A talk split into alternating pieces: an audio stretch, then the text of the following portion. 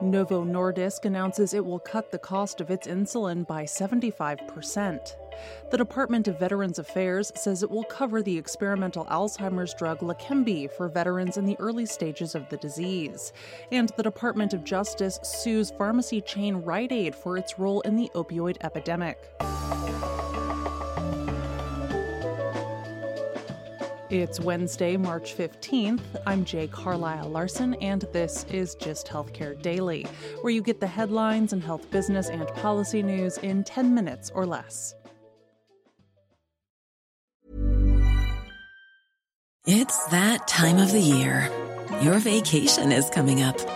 You can already hear the beach waves, feel the warm breeze, relax, and think about work.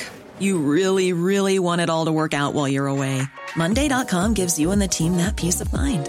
When all work is on one platform and everyone's in sync, things just flow wherever you are. Tap the banner to go to Monday.com. Since 2013, Bombas has donated over 100 million socks, underwear, and t shirts to those facing homelessness if we counted those on air, this ad would last over 1,157 days. But if we counted the time it takes to make a donation possible, it would take just a few clicks. Because every time you make a purchase, Bombas donates an item to someone who needs it. Go to bombas.com slash ACAST and use code ACAST for 20% off your first purchase. That's bombas.com slash ACAST, code ACAST.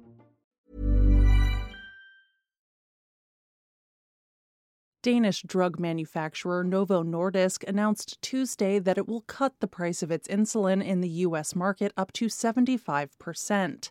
The cost reduction will include pre filled pens and vials of short and long acting brand name insulins, including Levemir, Novolin, Novolog, and Novolog Mix 7030. The manufacturer will also drop the list price of its unbranded biologics, like insulin aspart, to match the lower price of its branded insulin Those changes will go into effect on January 1, 2024.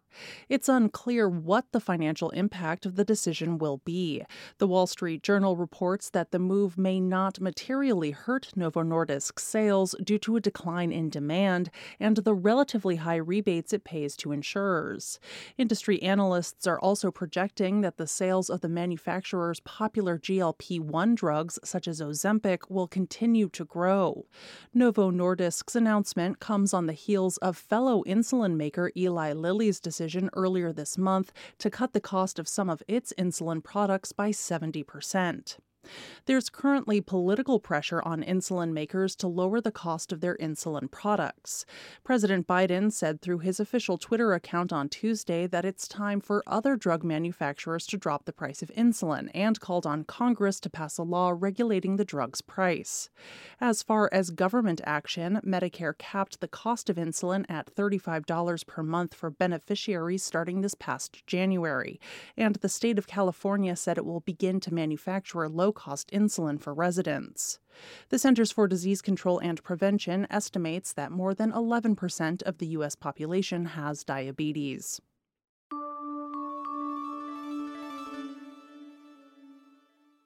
The Department of Veterans Affairs will cover an experimental Alzheimer's drug for veterans with early stage symptoms of the disease. The VA will cover the anti amyloid monoclonal antibody treatment lecanemab, also known by its brand name Leqembi. This makes the VA the first major insurer to cover the drug. Leqembi was developed by Japanese drug maker Eisai in partnership with U.S. biotech company Biogen. It is administered intravenously to patients every two weeks weeks. In order for a patient to qualify for the treatment, VA beneficiaries must be over 65 years old, have early stage symptoms, and imaging that confirms the presence of amyloid plaques in the brain consistent with the disease. It's estimated that there are more than 167,000 VA patients with Alzheimer's disease. Leqembi was granted accelerated approval by the Food and Drug Administration in early January.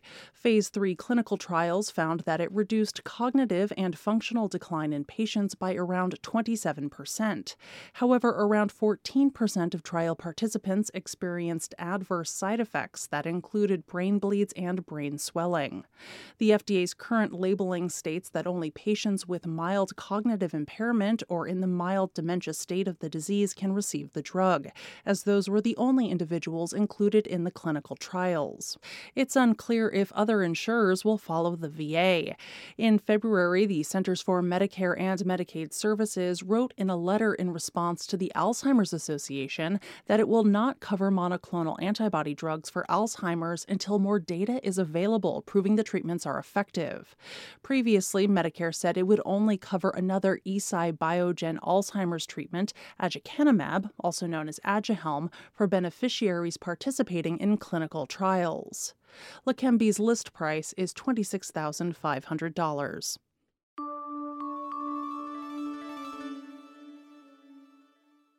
The Department of Justice announced Monday that it's suing Rite Aid for its role in the opioid epidemic, alleging the pharmacy chain missed what it says were obvious red flags when it filled prescriptions for controlled substances. In its suit, the DOJ argues that Rite Aid violated the Federal False Claims Act and the Controlled Substances Act. In a statement, the DOJ alleges that between May 2014 and June 2019, Rite Aid filled hundreds of thousands of of prescriptions for controlled substances that lacked a legitimate medical purpose, were not for a medically accepted indication, or were not issued in the usual course of professional practice. These prescriptions included what the DOJ says were excessive quantities of opioids like oxycodone and fentanyl. The DOJ also alleges that Rite Aid ignored evidence from multiple sources that its stores were dispensing unlawful prescriptions, including from its own pharmacists, its distributor, and its own internal data. Moreover, it alleges that Rite Aid compounded the issue by intentionally deleting internal notes about suspicious prescribers. This lawsuit stems from an earlier whistleblower complaint filed in 2019 by previous Rite Aid employees. Rite Aid has a footprint in 17 states with more than 2,300 stores and more than 6,300 pharmacists.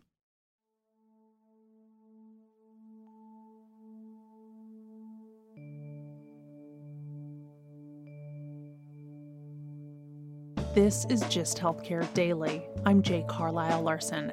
Thank you so much for listening. If you like the show, please leave us a rating or a review. It helps other listeners find the program. You can check out more insights on healthcare business and policy news at gisthealthcare.com. You can also get these insights emailed directly to your inbox when you subscribe to our newsletter, The Weekly Gist. The Gist Healthcare podcast is an independent production of Gist Healthcare, a Kaufman Hall company.